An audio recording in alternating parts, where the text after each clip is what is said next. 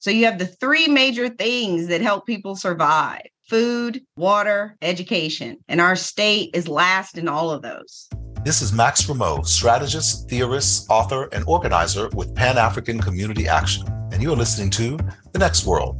On this show, we explore and celebrate the work of poor people's movements, particularly in the U.S. We highlight innovative and powerful organizing campaigns and community building led by women, LGBTQ folks, Black communities, and other people of color that are pushing the boundaries and have the potential to transform society.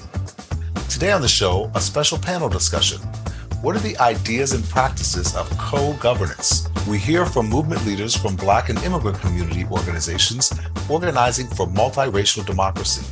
The panelists are Brooke Floyd of the People's Advocacy Institute, Rosie Grant of the Paterson Education Fund, Shaw San Liu of the Chinese Progressive Association in San Francisco, and moderated by Ben Palmquist of Partners for Dignity and Rights. Let's go into the panel now.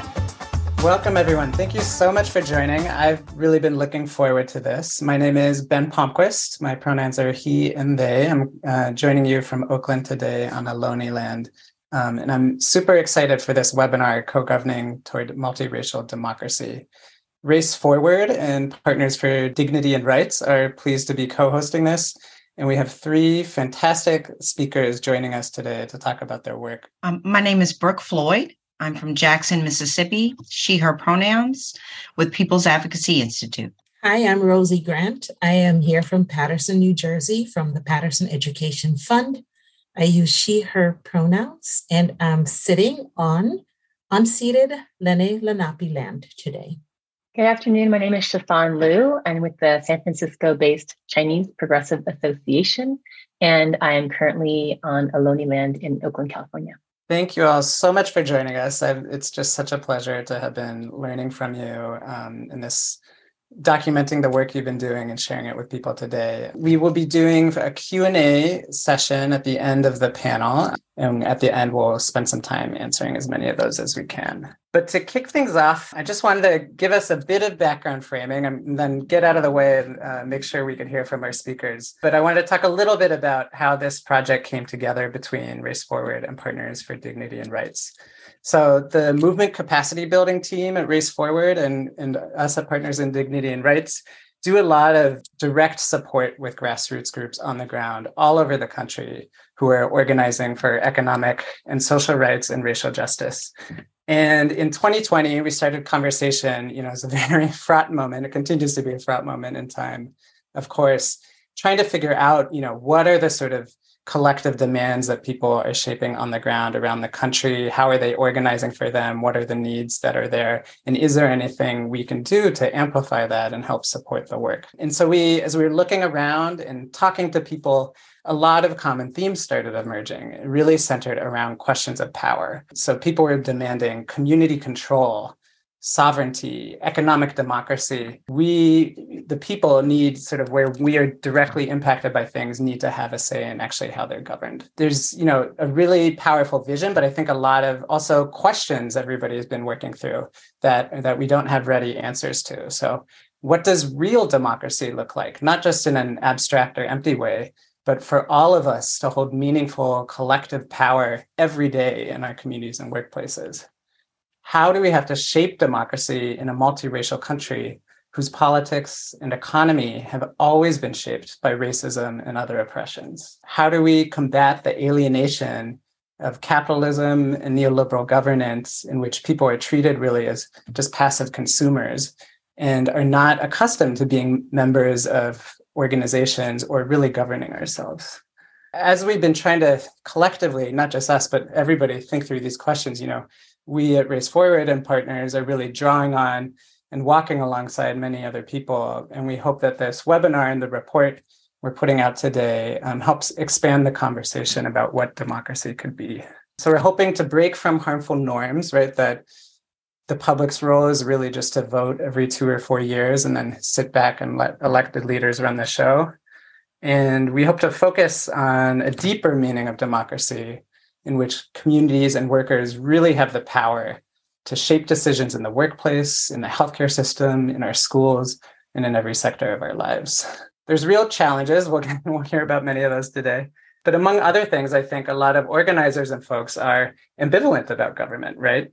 We have experiences of state violence um, and other harms that government has actually been a party in. But also, when organizers and communities are trying to work with government in good faith, it often feels like folks are sort of shunted into tokenizing efforts like task forces or public hearings that really don't go anywhere. And it can be pretty demobilizing and counterproductive. But I think, as you'll hear today, we all feel that there's still a very essential role for co governance. We're up against real big challenges, right? Authoritarianism, white supremacy, human rights denials, precarity, climate collapse. And at the root of these, really, this uh, common theme in which the people who are directly impacted by different injustices and also who have a, the biggest stake in all of the systems in our society are systematically disempowered. So, what co governance offers is a chance to flip that on its head.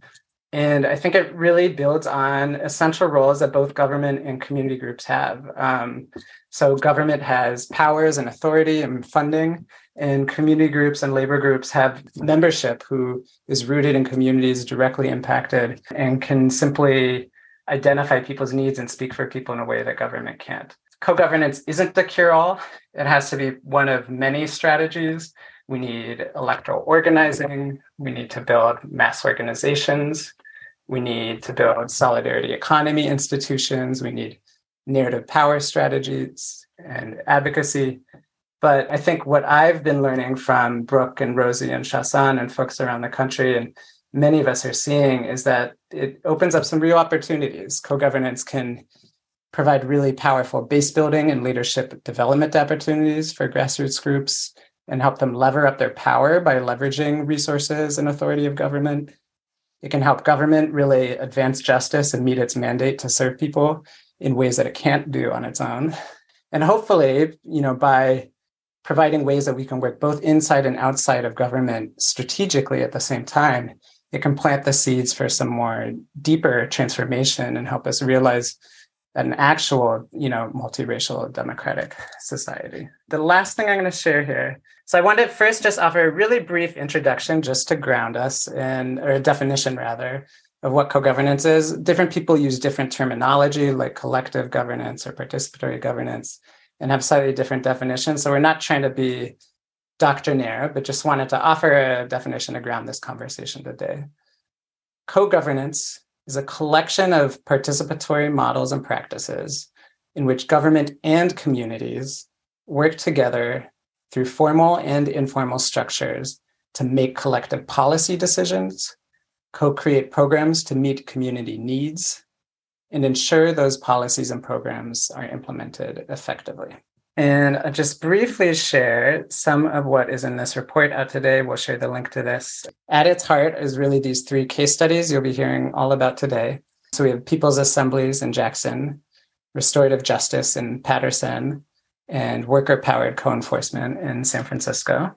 Um, we also have a section sort of grounding the co governance efforts today and historic struggles and looking in particular at the Mississippi Freedom Democratic Party and their inside outside organizing. We have a landscape, and this is by no means extensive or all inclusive, but wanted to sort of illustrate some of the breadth of co-governance efforts going on all over the country today. And so I'm really pleased to highlight and link to more information on a whole bunch of efforts beyond the folks you'll be hearing from today lastly, uh, did our best to sort of pull out some lessons from all this work that's going ongoing around the country um, to share those. So I'm just going to name these. I'm not going to go into these because I think you'll hear these themes actually drawn out by our speakers through the rest of the conversation. Some of the common lessons that have been emerging are that it's important to cultivate community capacity, build relationships between community and government, pursue inside outside strategies, make co governance enforceable, transform the culture of governance, and scale up and scale out co governance much more broadly. With that, I am very pleased to turn it over to our speakers. And Brooke, I'm going to begin with you. If you could just sort of give us an overview of our work. I know there's a lot happening in Jackson right now. And so, however you want to begin, but tell us sort of ground us in sort of what you're up against there, but also this really uh, powerful People's Assembly model that, that you all have been building out. Thank you, Ben. Well, we are going through a lot. We have been fighting a water crisis. We have been fighting the state most recently. And through all this, our people's assemblies have been a constant.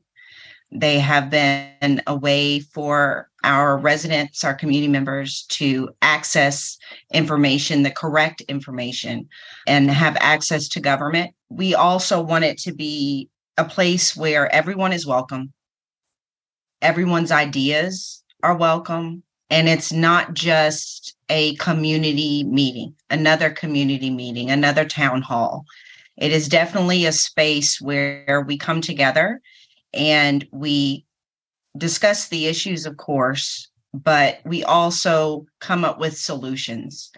And those solutions then, once we work on them together collectively, um, we take them, if possible, if, if that's what the solution becomes, we take it to the city and the mayor to enact into policy. What we've been, you know, dealing with since August 29th when the flood happened, we have been you know supporting our community um, during a water crisis i mean people's assembly is definitely about co-governance and, and getting our people involved in the electoral process but at the same time we have to support our people. And so we have from the very beginning been in coalition with other organizations providing water providing food making sure people have what they need um, when we didn't have water. And also then helping to lead marches and rallies um, centered to fight the state for the lack of funding towards our infrastructure that they have continued to do for the last 30 to 40 years because we are a predominantly black city and a progressive city. We do that, but we also involve our community members and let them know what's going on. And we try to make sure that at every step of the way that we are supporting our community members. One of the main reasons that people in any community don't become involved is because they don't have time and they don't see how it affects them on the day to day. You know, when I'm at work all day, when I got to, you know, run from school to daycare or, or pay these bills, you coming to my door telling me I need to vote is not it. And it, it does not hit home and I, I, I really don't care. And so we make sure that every community um, engagement event, people's assembly function, whatever we have. We have food, we have childcare, and then we also offer them support to get them involved in a way that they can tell us what is going on. What are their needs? What is going on with them? And then how can we collectively come together as a community and solve those issues? And I'll pause there for someone else to, to jump in.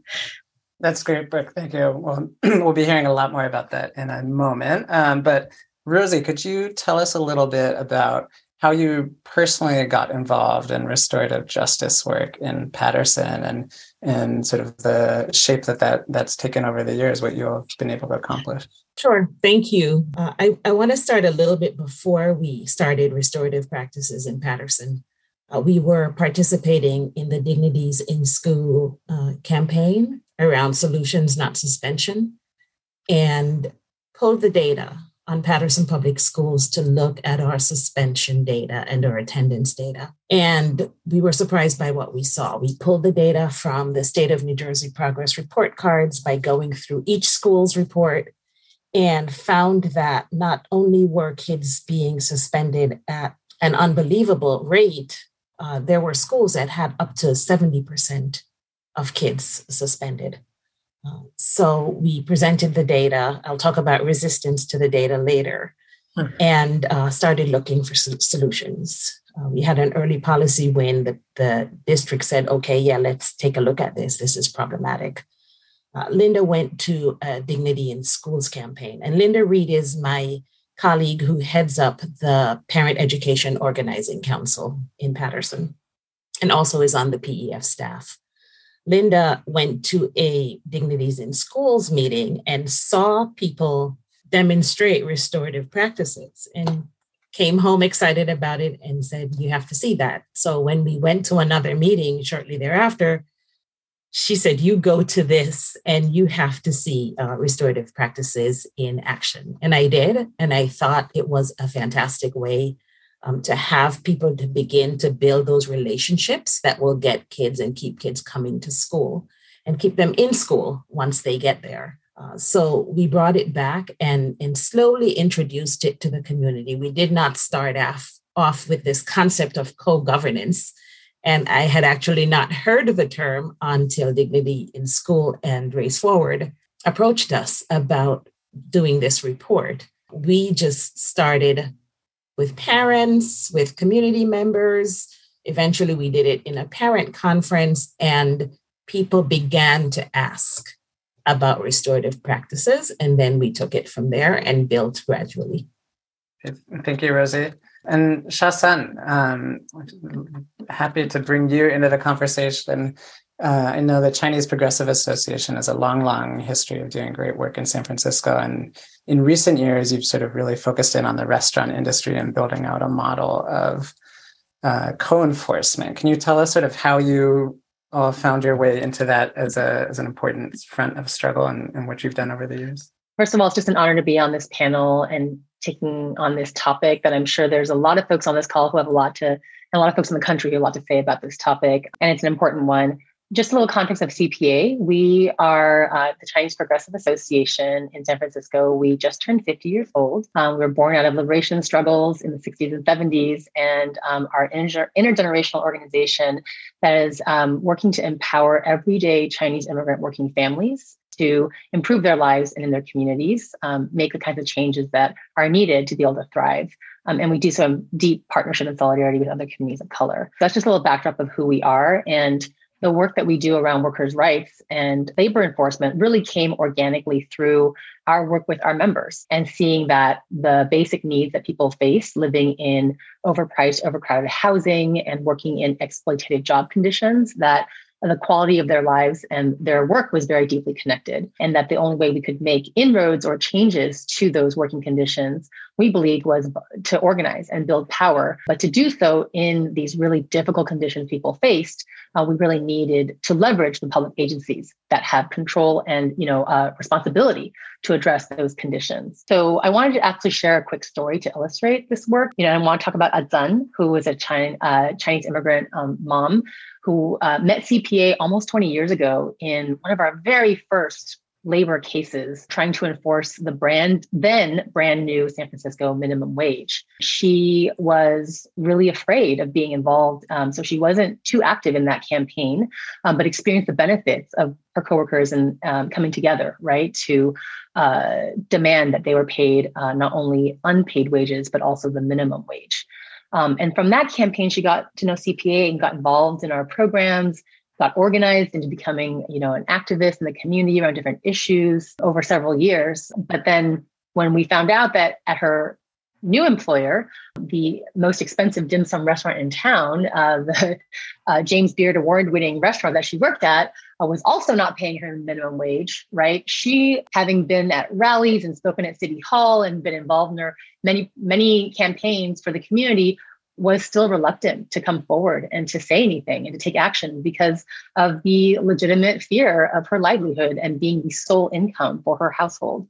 And um, it took a lot of one on one organizing and persistence, and the fact that we had the partnership and support of um, actually not one but two labor agencies, both the city and state labor agency, um, as well as other community partners, as well as organizing people around her. I mean, it took a lot to get then to decide to take that leap of faith and to get involved. And she eventually became a leader in that campaign, which eventually organized nearly 100 of her coworkers um, into a workplace campaign where they took direct actions. They participated in a legal investigation and ultimately were able to come out of it with uh, winning a $4 million settlement for back wages owed to these workers for the wage theft that they had experienced. But not only that, they were actually able to change the conditions in their workplace and win a whole set of agreements that moving forward, this very exclusive and you know expensive, expensive restaurant would actually start treating its workers like the world class institution that it purported itself to be.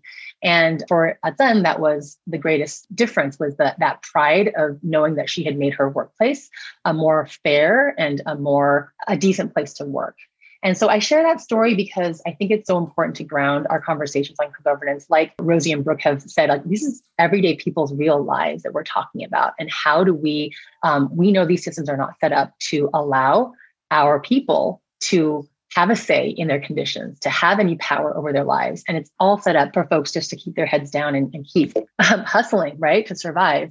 And so the work that we're all doing as interventions, that, that's why in the labor front, it's so important to have these kinds of partnerships that we have built locally and statewide with enforcement agencies, because we need every tool possible to allow our folks a glimmer of hope that they can actually make tomorrow better than today and that there is a possibility that their rights are not just disposable because they are immigrant workers or they don't speak English or they have not the transferable skills that this current economy is, is asking for, right? The work that we've done in co-governance has really been about through the organizing, right? It's not like we didn't like just like um, I think Rosie said, we didn't come into saying we are going to build a co-governance model. We came into saying, how do we meet the people's needs and build power so our folks can live better tomorrow and the day after, right?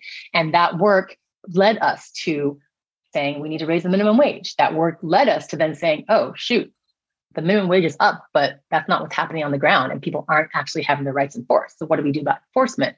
And then that led us to, oh, we need to make sure there's bilingual staff. And then that led us to, oh, the staff don't have enough power to enforce the laws.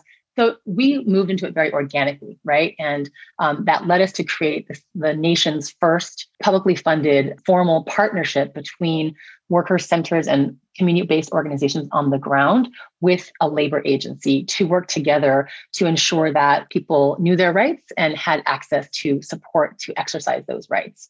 And that model has then um, been a, become a way for us to do things that would not be possible if it was just the organizations on their own and if it was just the government on their own, right? In terms of being able to make inroads in to be more proactive and strategic in investigations and in industries that are really you know underground economy industries that um, you know you need to have the relationships on the ground and the understanding on the ground to be able to make inroads to how you uh, address compliance in those areas. For um, our organizations to actually be able to have a, a level of legitimate formal role with the gov- vis-a-vis the government right? That we're not just barking at the door always but actually at the table you know? And it's not uh, perfect. Like i appreciate ben's comment there's no cure all for anything but this is an important tool that if we are serious about making things better for our communities, we have to figure out how to leverage more.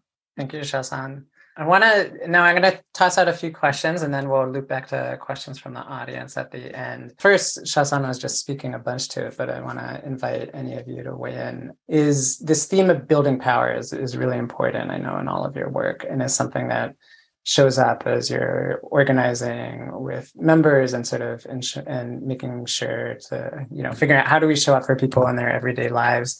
It shows up when you're sitting down with people who are in government. Just curious to hear a little bit more about how do you think about building power and how do you talk about that with folks and strategize around it?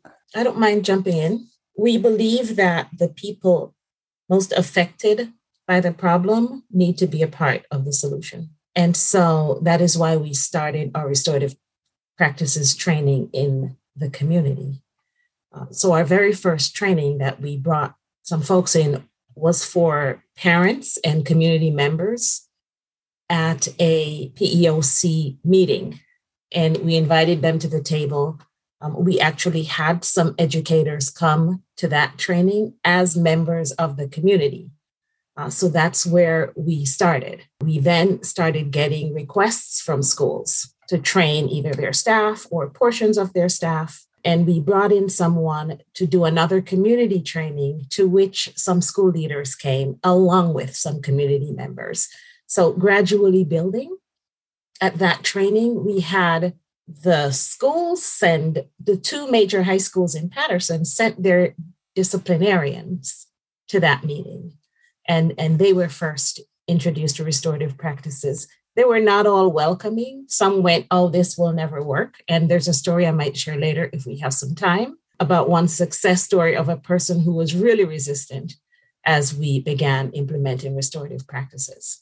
So it did not move into the schools until we had a good number of community members who were beginning to talk about and use the restorative practices and use the language. And then we reached out to some leaders because we we had a campaign plan and we thought about who might resist and who might stop us in our tracks. So we reached out to those um, leaders and told them what we were doing and told them why and tried to get their buy in. It wasn't until um, five or so years of implementation that we're now going to the point that it's going district wide. However, we had enough relationships on the inside and people who thought this was a good thing that we could do it with the people who were ready and willing.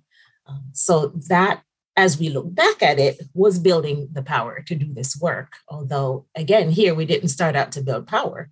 Our, our ultimate goal is to get kids to stay in school, get the policies changed to support that, and to give them safe and welcoming learning spaces. And I'll add to that. I think in Jackson, one of our uh, in earlier people's assemblies in 2019, the community came together and the major issues that were discussed over and over again were violence. We had, you know, it, it, it was an uptick in every city, I think, in America.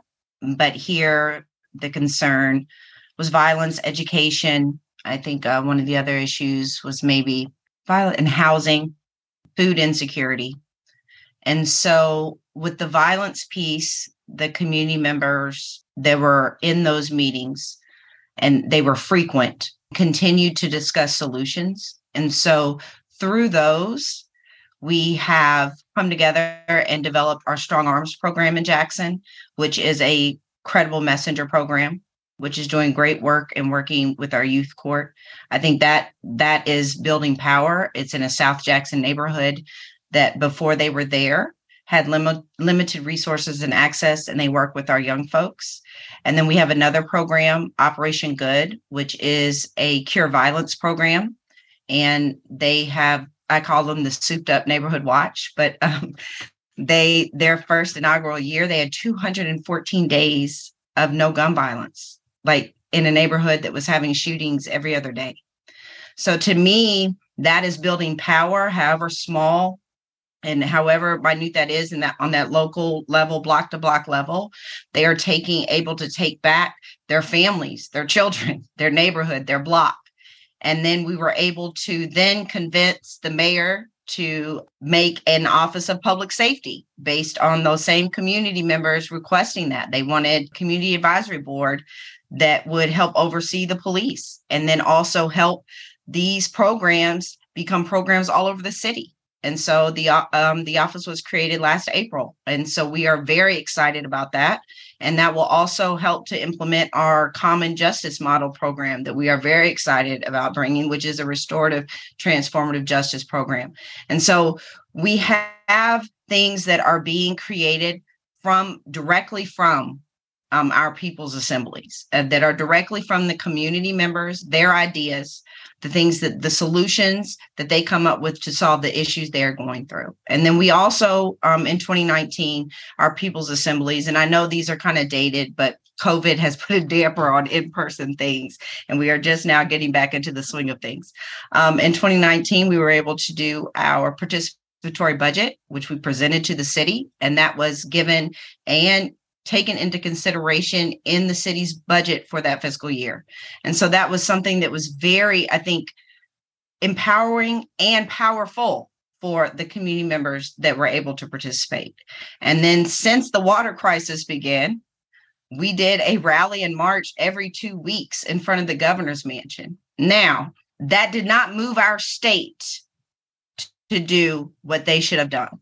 What that did do, though, was get the media involved, get a nationwide and even worldwide um, focus on this city.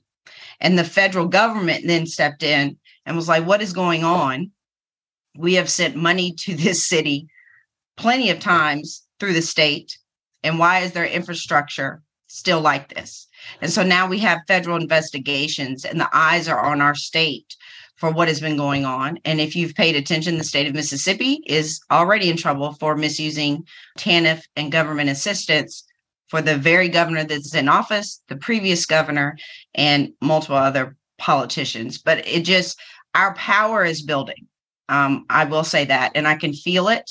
And I'll be quiet because I think there's some more questions where I get into more stuff about the state. But thank you. Uh, who else is like, Brooke, don't be quiet. Keep going. I want to hear the rest of that. Um, I'll just jump in a real quick couple of thoughts on the building power piece because I love this um, this thread and totally uh, really resonate with a lot of what Rosie and Brooke um, you all have been saying, and just want to bring in when I think about building power for CPA, you know, I, I picture our members, right? I picture our members who come in with their young children to CPA after work for you know knowing there's going to be food and there's going to be warm company and there's going to be a conversation in their own language. And also that they come because there's really very little other space if any anywhere where they can come not only learn about issues that are happening talk about issues that are happening share their feelings and concerns about what's going on but also take make decisions about what they want to work on how they want to weigh in on you know this ballot measure or that other policy issue right? And that they have agency to do that right? And that's building power to me. It's about um, creating a space and a facilitating a process in which people tap into that power. And i i liked um, you know brooke you said something about empowering and powerful and i just appreciate that distinction because you know like we need folks to be empowered in, and stand in their agency and feel that sense of like what they are capable of. And that doesn't always mean that we win what we're fighting for, that we make the impact we're trying to have in, in the external, but it's part of building towards being able to win that external impact. And so, given the ways the rules of white supremacy and capitalism operate and like tell and grind all of us down, including our membership base, but all of us, right? Telling us every day that we're only worthy of what we produce and do right? Um, and and that we just have to keep our heads down keep going. Like that is that's what building power is is is breaking that rule and showing folks that we all have different a different value and that we can we can actually imagine and dare to dream for more for our communities. And i think that co-governance playing into that is really about getting serious about this proposition that we we believe we can win. We believe we can do better. We believe that there is a different way and that we can actually change these systems um, and not just like oh we all want that but we don't really think we can get there. You know it's like well, we really want that then what does it look like if we are going to actually run things and you know um, exercise leadership? And i just want to share one final reflection in terms of the trajectory of building power right? And i've been at cpa now for 16 and a half years. And when i started you know, there had just been a big settlement in our, one of the wage theft cases, and there were some workers who were too afraid of being blacklisted to even come up to the office to collect their back paycheck. Like that's the level of just this level of fear that people felt around um, speaking out about their rights. It was really taboo to talk about labor issues at all because it was considered that we were bringing shame upon the community, right? Um, and our own worker led research showed that one in two Chinatown restaurant workers was receiving less than minimum wage. So conditions were hard. And, you know, and then we're like fighting with the agents, the labor agency over really basic stuff like how they're calculating the minimum, the, the, the wages that are owed to workers. So, and then flash to now, I think like things are still hard. We still fight with our government partners over different things and how they approach stuff. But we've also made changes, right? We've, I think, normalized more in the community that wage theft is bad for everybody. We have been able to have a record over this, these years, a record of growing accomplishments in terms of what we've been able to do around addressing the crisis of workplace exploitation in terms of having um, actual justice achieved for groups of workers. And we've been able to reach more people and develop a core of leaders and members who are the best messengers and are the best organizers of their of, of each other right? To show that you know yes it's scary and it's hard to step forward and to attempt to make things better for ourselves and our families but i've done it so can you right? And that the power the power that's there and that we've done that as part of building a larger ecosystem of worker rights and community-based organizations who are doing similar work um, across different um, different parts of the city. Thank you all. That was really beautiful and powerful articulation of that. I know though that as you know, as we're building power, as we're organizing our people, things don't always come easy, right? And there's a lot of actual resistance. Brooke, I want to start with you. You know, you've been talking about the water crisis, and I know that white power holders in the state government are currently sort of making another power play in Jackson. I'm curious for you to talk about some of the resistance you've met at the state level and what you all are, are doing around that. The state of Mississippi has divested, disinvested, whatever you want to call it, in the city of Jackson consistently for about, I would say, 30 to 40 years. Um, in the 80s and 90s, we had a large, you know, white flight. I like to call it bougie black flight, whatever you want to say, where people were leaving the city, going to the suburbs. Um, and those of us that stayed, and we were a blue dot in a red sea. And so, you know, mayor after mayor asked for state assistance and they were denied for the infrastructure repairs. And we live in a city state that has our ground shifts. It's Yazoo clay, it always has extreme heat. Um, and now we have, you know, climate change, we get extreme cold where we used to not have you know we would have every seven years would be an ice storm or snow and now every year we're having a cold weather event. And so those extreme temperatures are making our pipes crack and burst even more and our roads tear up even more. And so those events coupled with the aging pipes that are beneath our city our aging water plant and systems they need to be repaired and they haven't been maintained uh, I mean, with a declining revenue, a declining tax base, you have all these things. It's the perfect storm. And so this past uh, uh, August 29th, the flood, we had a, lots and lots of rain, uh, more than I've seen in, in, the days that we've had without, I, I would say, without a hurricane preceding it. And flooding happened, of course, because we got national attention. The governor stepped in and acted like he was going to help. And we have had a constant battle with this mayor and this governor um, because uh, Chokwe Lumumba, Chokwe Antar Lumumba, the younger Lumumba, is progressive and he speaks his mind and he is definitely secure in his blackness and does not apologize for it, nor should he. But because of that, he is seen as an issue and a problem.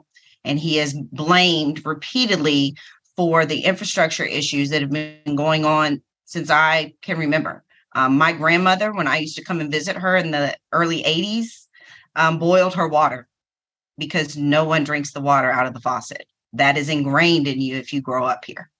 So we have a state that doesn't fund education. So you don't know what's going on, that doesn't fund your water. So you can't drink the water. we don't fund for food. So you have food insecurity that's rampant. So you have the three major things that help people survive food, water, education. And our state is last in all of those. And so these are all the things that you need to make it.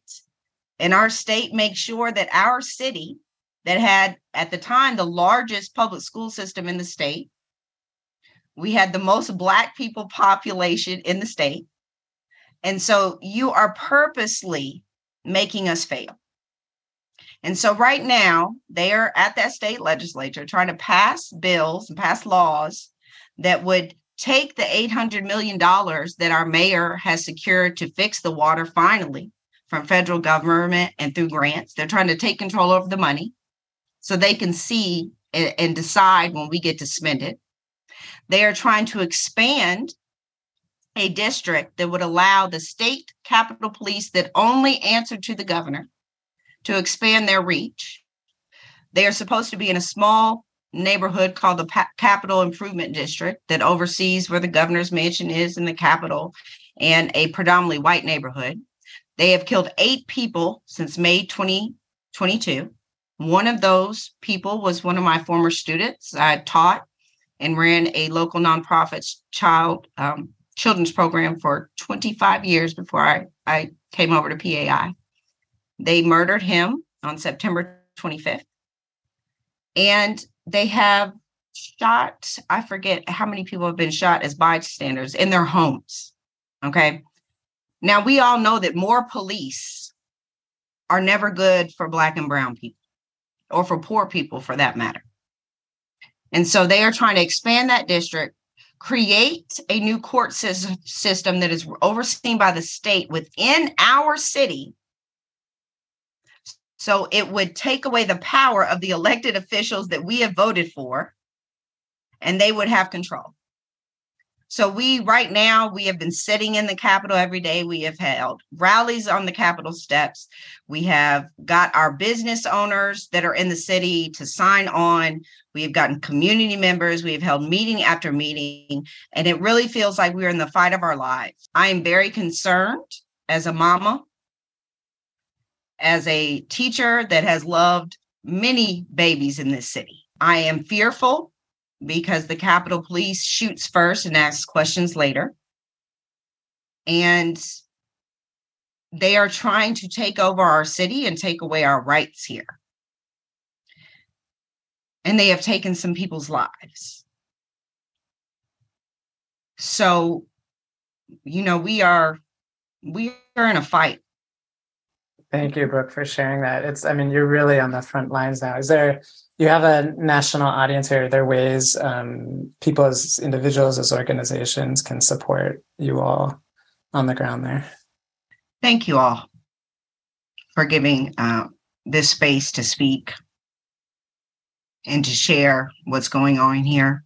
I just ask you to share, spread the word. It is a scary time for for those of us that live here, especially with young black children young brown children um, the fears. Yeah, thank you so much, Brooke, for yeah your courage and sharing this and uh, not giving up. Rosie, I'd want to turn to you. You sort of on this theme of meeting resistance. I think, fortunately, things in Paterson have been a little more amenable to what you're doing. But you did, you said you had a story about a particular administrator who wasn't, and maybe initially wasn't the most agreeable with what you were talking about. I'm curious to hear you. Sure, say.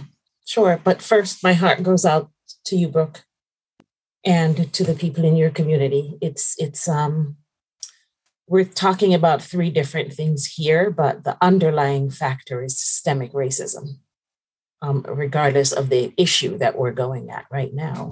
Um, so I can feel that, and we're certainly all suffering from that um, and impacted by that. Um, you just sound like you're at a ground zero there. So thank you for your fight in this struggle.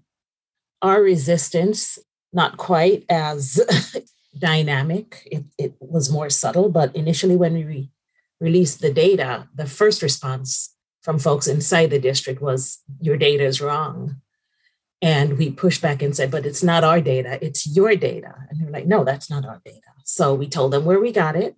The data that they gave to the state, that they reported to the state, is the data that we pulled. Um, so that was the first hurdle is having people really take a look at the data, get past denial and own that it is our data and, and we need to do something about it.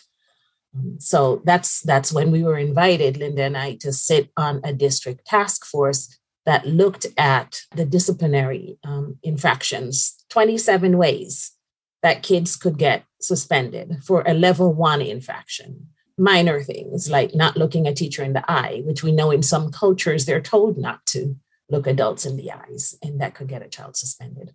So, the, the story I want to share is when we had that first community training to which high school principals and administrators came. Uh, there was one principal, Dr. Gerald Glisson, who has, we have lost him to COVID. So uh, rest in peace, Dr. Glisson, and thank you for your work. Uh, he was resistant. He was disciplinarian.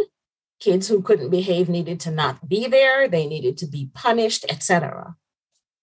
And was convinced by Linda to come check out the training, and he did um, we saw such a transformation that he went back to Eastside High School in Paterson, uh, created a peace room. Uh, when we said we're taking people away for a one week intensive training, his team was there. He couldn't make it himself, but his team was there. And they turned the um, in school suspension room into a peace room for restorative practices at, at Eastside High School. Uh, Eastside football team and the Englewood football team, uh, another local town, had a fight that got them suspended for the rest of the season from, from playing in the league.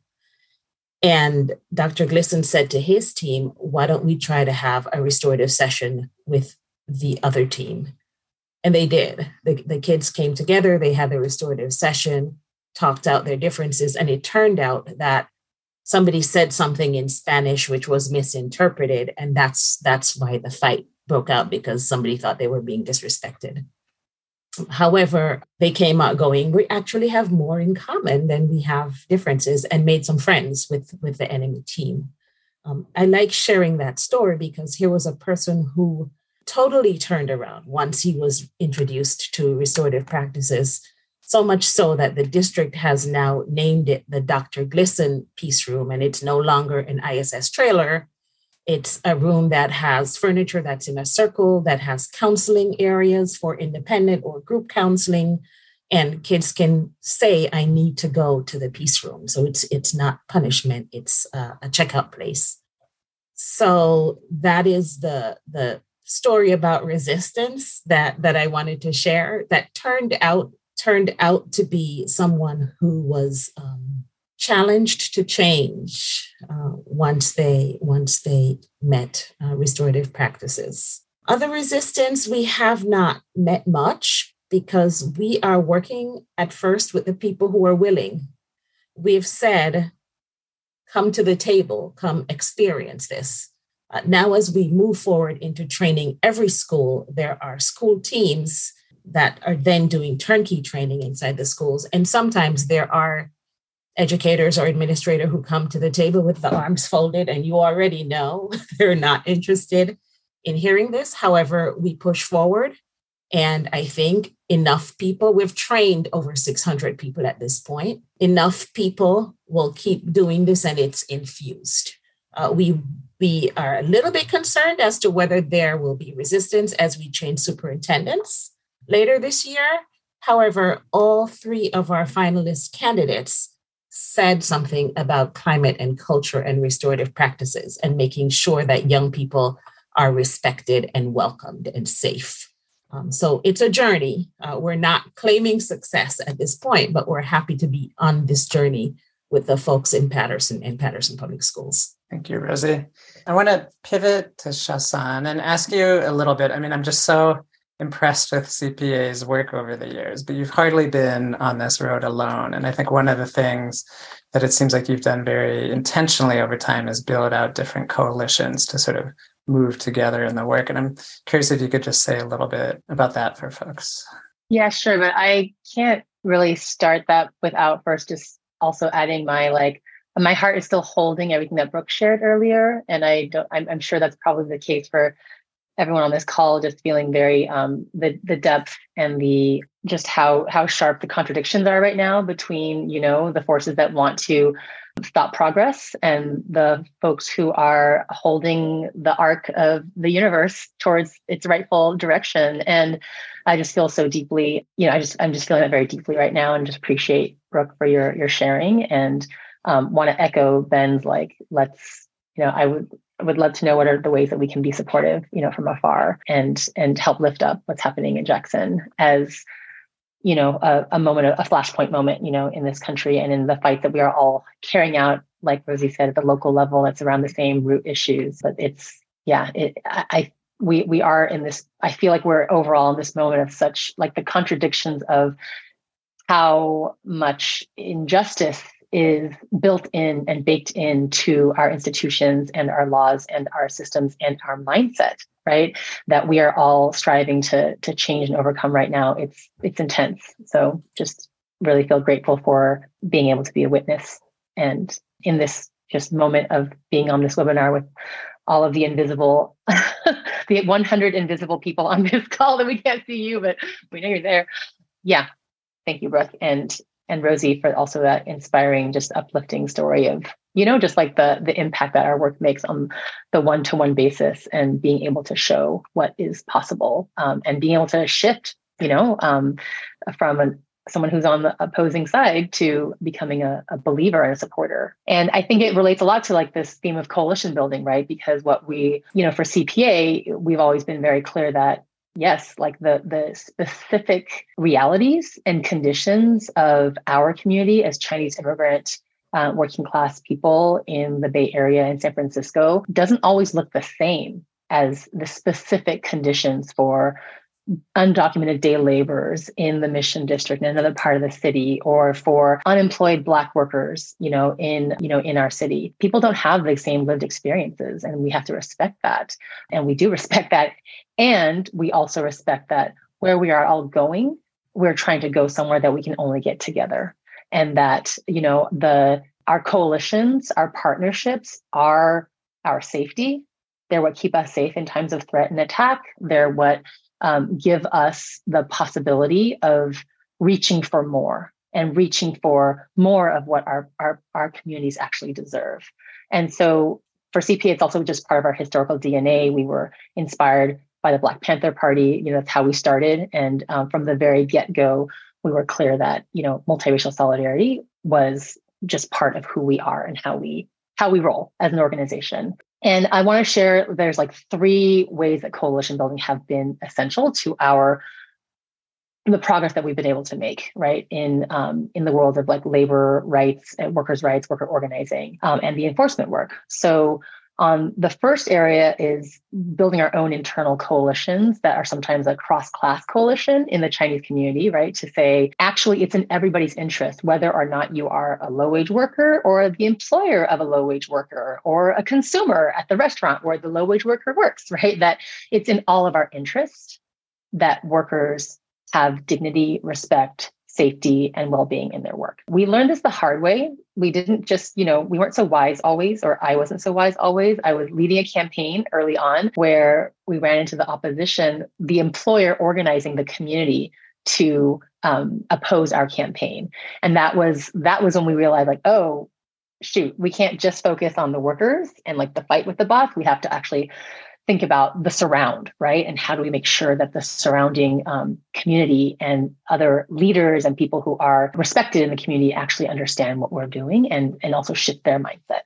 So that was really important area of work for us. Um, the second area of work is around having the external political alliances to support the like partnership with government, which has a lot of limitations, right? When you're like working with the government and sometimes, and we have funding relationship and there's just limitations, right, to that relationship that we needed to have space outside of that formal government partnership to do our advocacy and to build our agenda and make sure that we were keeping the pressure on for that partnership to be successful, right? Because like for us, the co-governance is really about a progressive cycle, right? It's not like the, the, the vicious cycle of things going backwards, but the progressive cycle of things moving forward that we demand better rights, we de- demand more for our people, we win, and then we have to enforce, implement, make it real. And that creates the grounds for us to then demand more, right? And we have to keep that, want to keep that cycle going. And if we let up that pressure from the outside, the ability for us to move the inside partnerships also decreases.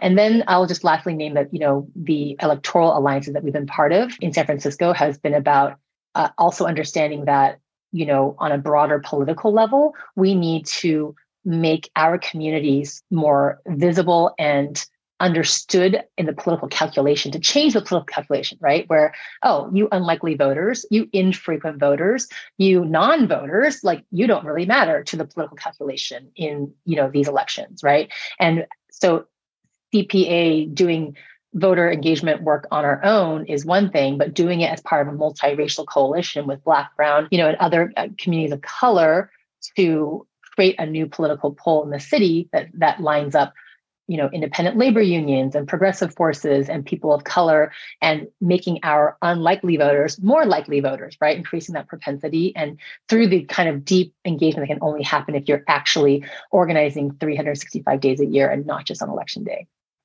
and I'll just leave it at that. I know we're running close on time. That's great. Thank you, Shaw San. I want to turn now to some questions from our audience members that folks have been submitting. And the first one is for anyone who wants to jump in. Um, can you share how you educate decision makers and government staff about what community organizing and power building is and why it's so critical to changing the systems that perpetuates inequities and how or why they should support co-governance the conversations that i've had with government stakeholders so there there's kind of two sides to this. The first would be there's the side of the mississippi electeds or or those that are those politicians that are not going to move regardless and they're probably racist and I, I, don't care whether they align with me or not or whatever. I, I really don't even want to be in the room with them. And then you have others that probably got into politics to, to help. Okay. But then are in there and for whatever reason are maybe doing their own personal agenda or an agenda that a party and other elected officials have gotten them to to do. And so the first thing that I have usually tried to, you know, express is, you know, when you're an elected official, you work for us. You you that's it. You know, we we put even if I did not vote for you, you still work for those it, the, their favorite word is constituents. Okay, well, I am your constituent. These are the things that the community members that have been, you know, we have, let's say in this area, we have 2,000 community members that are against this. And so they are calling your office repeatedly because they have an issue with this, whatever the, the issue may be. And I think a lot of those conversations are usually pleasant because I'm coming to them with an issue and you are the person that I know has the expertise to help solve this. And then there's the other thing that Mississippi moves when it's shamed to move. We we moved in the civil rights movement because we were shamed nationally, not because other states are better, but because Mississippi looks so bad. So it's the same way with the water issue and everything else. The only reason all of a sudden now that we're getting movement and money is because we are being shamed. And that's why I was asking, you know, please share this information. Go go look us up about the capital improvement district and them trying to expand this reach. Because when we are shamed, our government seems to pull back and kind of stop. And so that has been what what I've kind of gone to when dealing with our elected officials now, city officials are a little bit different, and and they they're more, you know, those are people I grew up with, their parents, their grandparents. We're a, a small town, but we're a big city. But the the the state officials, you know, you kind of have to move who who can you talk to that still appeals to the community and who are the people that are just you know you're never going to change their mind there it, it doesn't matter you can't we're not human to them so if i can't appeal to the humanity in my if you can't appeal to the humanity humanity in me there's no point brooke i learned a long time ago that all children can learn but not all adults can learn so uh, that's that's how we choose who to work with sometimes our power building is through relationships uh, the organization is turning 40 years old this year, and we've we've claimed the identity of being a constant in turmoil. It's it's a volatile community. It's working with parents. Kids grow up, parents move on. So we have to constantly build and maintain these relationships.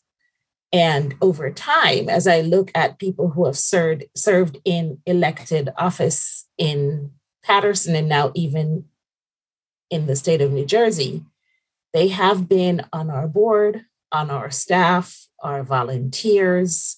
And so we have these relationships of people who believe in the organization and believe in the mission of the organization. And we will work with anyone where our agendas intersect. I don't care what you're doing with the rest of the 90% of your time. But if in that 20% we can talk about children and family and improving student outcomes and circumstances, we will work with you as long as we put that agenda on the table and and we stick to it. So I, I think we will say, I will say transparency and relationships is what gives us power. And of course, doing doing what we say, being mission centric, mission focused, and always asking the question, what about the kids? maybe I'll just add quickly that um, I love all of that, and I, I, I agree. Like the first thing is just you have to know who are, is your audience. I mean, there's such a range of who you're talking about. You say people in government, so making that assessment, mapping it out. who is more movable, who is less movable, thinking like an organizer, right? As if you were going to organize a, a community around an issue. You're trying to organize this agency or this government body. Do you have, you know, your leader? Do you have the folks that you could, you know, test out a little bit and who are more sympathetic?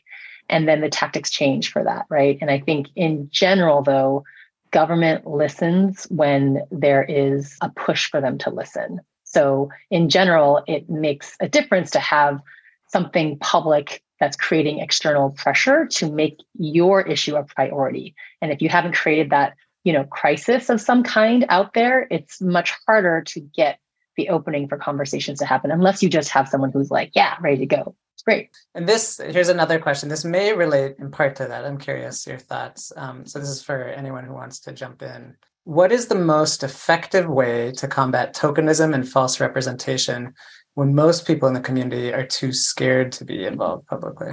We are having this right now, speaking out against the police. People are scared to stand up. And I completely understand that. I was apprehensive at first um, until it personally affected me. Jalen Lewis was my former student, as I said. I grew up with his parents his dad and I were best friends in elementary school and middle school. So it was a, uh, you know, it had to affect me personally. Um, I think that when people see a group, I think that somebody said that earlier when people can be able to come in community and they see a partner or they see someone else there, they feel comfortable. And I think that is one thing that we are good at at People's Advocacy Institute and through the People's Assemblies is making people feel comfortable because there's people there that we welcome everyone and people are there and you say oh oh hey i see my neighbor or i see this person or this person and so they're able to then feel empowered to have power it's a little bit different if you're standing out on that ledge by yourself and holding a sign saying i'm against whoever and you're the only one there. But when you, have, you know, yesterday we had a rally out in front of the Capitol. Well, there were 50 people there, and then more and more people came, and more and more people came. And so it, we stood behind Jalen's mother and other people that had been affected. And so when you have somebody behind you that has your back, I think you're able to stand up. And there are people that have said they were standing with us and then we're not. And so you just have to be careful. I think when you build coalitions with people, as said, you know, we can agree for this. We know that we're not aligned on everything. That's okay. But in this space, you will respect this agenda and this task and this mission. We have people right now that are for this killing these bills. They, however, are, you know, don't have a problem necessarily with the Capitol Police being in certain areas, but they don't want the state to decide that for the city of Jackson. And so they agree that all the bills should be killed. And so you have to be able to work with with different groups of people that are not necessarily on the same level that you are with your with your ideas but if there's an issue, which we've had recently, or people have gone back and said something else, we come to them, you know, like, hey, it's been great. I don't think we um, we're on the same, you know, thing. Even in this mission, I don't think it's going to work out, and we wish you well. And that's the end of it. There, it's not like there's this big dramatic, oh, you know, get out of here. We don't have time for that because we have a mission, we have a cause, we're trying to save people. So that's irrelevant. And you just move on. I love that. I just want to add a thought around when you are talking about the folks who are directly impacted, where there's not really willingness yet for folks to step out and, and be involved, that you just have to invest the time in building those relationships and in starting slow and starting small. And it took many years for us to, like I said, we started off with people. I remember workers telling me, workers who had actually taken action in their own workplaces saying, don't go around talking about organizing workers in Chinatown. We're going to get in big trouble. Just say we'll do some education, like leave it there. And it took it took multiple projects doing community-based research where we were able to give people some short-term, short-term part-time work to work on some, you know, surveying workers and developing more legitimacy that way. Like it's just many, we had to move many fronts to sort of shift the both build leadership and relationships among you know workers themselves as well as make a slightly friendlier in, environment so it didn't feel like they were totally going out on their own if they were going to speak up at that maybe there's some some friendliness out there right that can support them.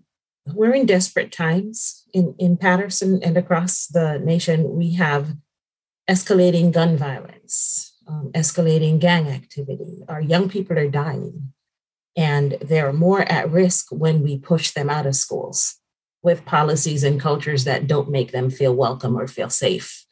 Um, so we're doing restorative and transformative practices to give our young people the strategies and the opportunities to build some relationships and to use their words before they turn to the weapon, you know, to have conversation, to have relationships with each other, um, with the adults. Every every child should have a caring adult inside the school and should feel safe when they walk into that building. Um, and so that's why it's restorative practice, not restorative justice, because the practice is to use this conversation model, uh, build relationships, and we do that 80% of the time in restorative practice. And then this prepares our young people then for when there's some kind of infraction or harm, um, they know how to have the conversation. They know what words to use. They know how to lean on those relationships. That's the justice piece when they start talking about the harm and how that harm can be repaired. So we're doing that along with looking at ACEs and trauma informed care and healing centered engagement to really focus on shifting the culture to protect our young people, to keep them in school and hope that they can grow up to be fully contributing citizens. Thanks, Rosie. And a couple of people actually had a, a similar follow-up questions for you about sort of what is the the variety of ways that discipline and just restorative justice look across schools in the district. So could you say a little more about both what is the the what differentiates restorative or transformative justice from a more traditional model of school discipline and punishment? And then also, do, is there a variation in in the restorative justice model that happens across schools as well? Sure. We we teach the basics, and then the schools make it into their own. So there are some things we teach that it comes from indigenous practices around the world. It's a way of holding conversations. You must respect the talking piece. You must have the things that are in a centerpiece we create agreements. Each group creates their own agreements. Each group creates their own values. So that will look different from place to place. In some places, they're starting with groups of students. In other places, they're doing it district wide. So there are schools that decide Friday morning, everybody's having circle conversations and the kids are holding conversations. We provide prompts. They sit in a circle, not around a table, open circle. They pass a talking piece and the prompts begin with getting to know you, icebreaker kind of thing, just so that people begin to build those relationships. And then as they progress, they're they're having some tougher conversations about circumstances, about police brutality, about the things that are happening around them, about the trauma that they're facing in their schools, in their homes, in their communities. So it does look different in every school, but the basic premise is that they are building relationship, building understanding, and building community.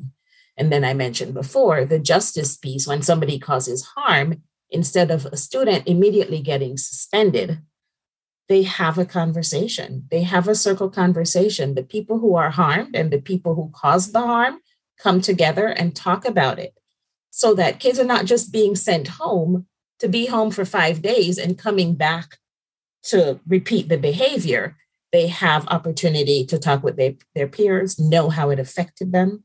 And then when they come back in, if they do get suspended, because there are federal infractions that demand suspension, when they come back in, there, there's a reentry circle that they talk about how things are going to be different. And over time, we're starting to see the effects of this less suspension, certainly less expulsions.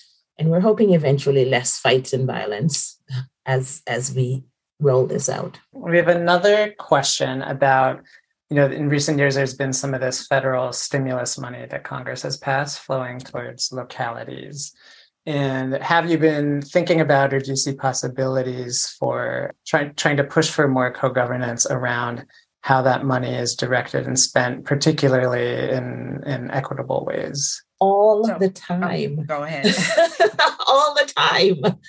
Um, whenever there's funding coming through, uh, we are looking for the people who have the decision making power and trying to find seats at those tables. Uh, we pushed our way in when New Jersey had to come up with their uh, extra accountability measures and got attendance to be one of those accountability measures. When we called them, they went, How did you get our names? We got it through the Dignity in Schools campaign and their partners who did some research and released the names of all the state leads for the funding and the proposals. So, yes, we're always looking for those opportunities. Uh, full service community schools in restorative practices in school funding. Um, and, and again, it comes back to where I started the people closest to the problem must be a part of the solution. Otherwise, the solutions won't stick. There are children and there are schools.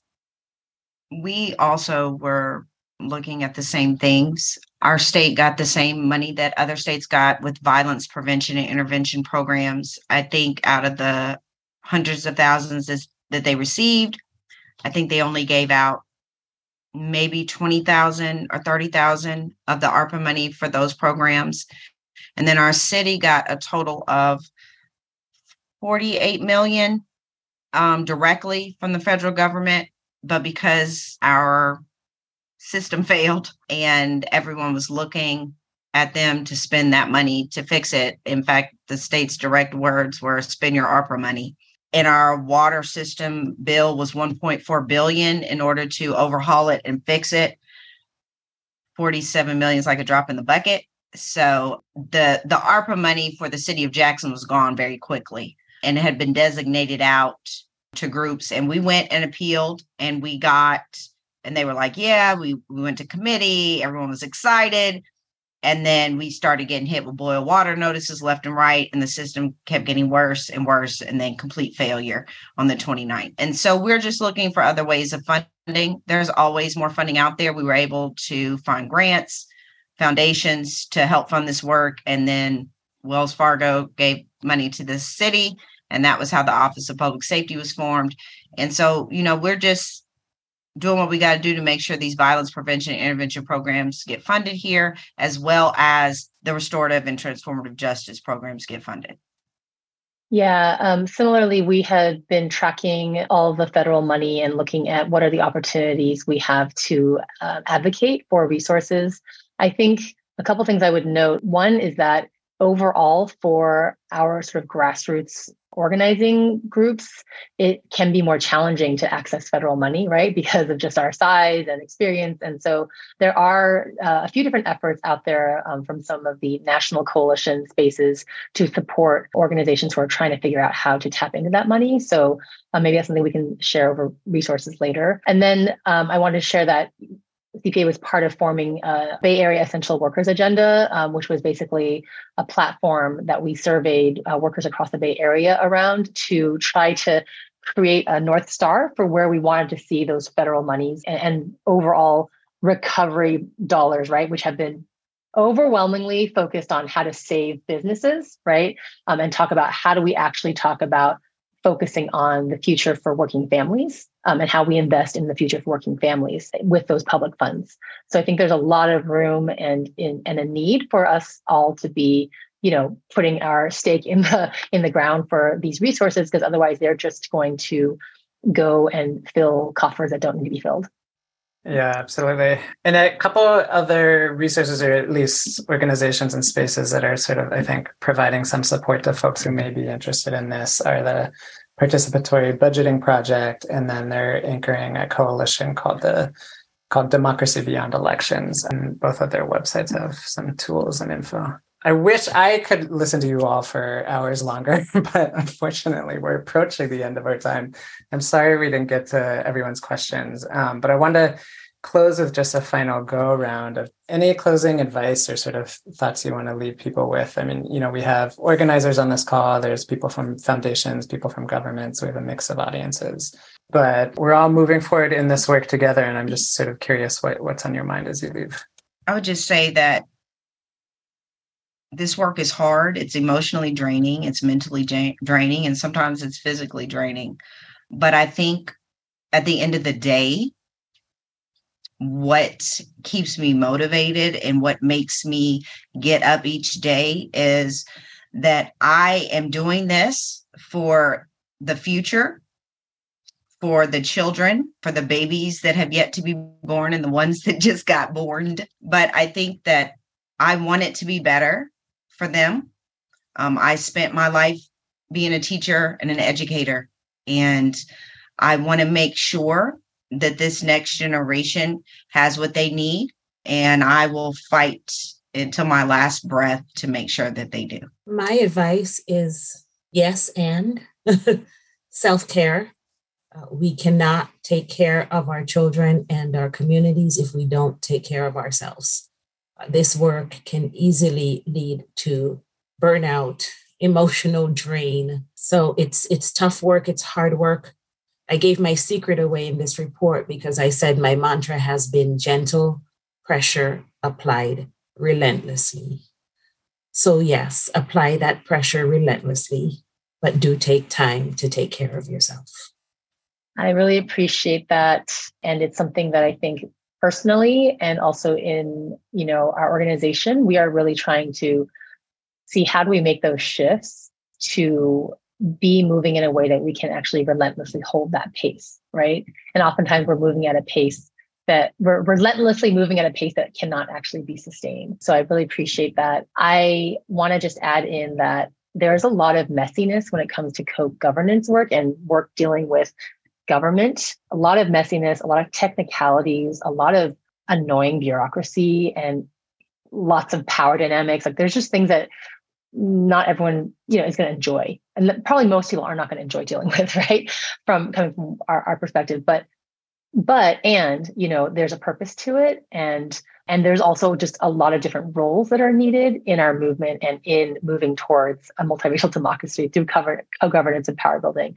And so i just want to say that what makes it sustainable in terms of our pace and our rest is also are we in the role that gives us life and joy you know? And do we wake up every morning feeling that you know i can do this and i'm in the role and it may change right over time what what is the right role for me right now? So encourage everyone to tap into that joy.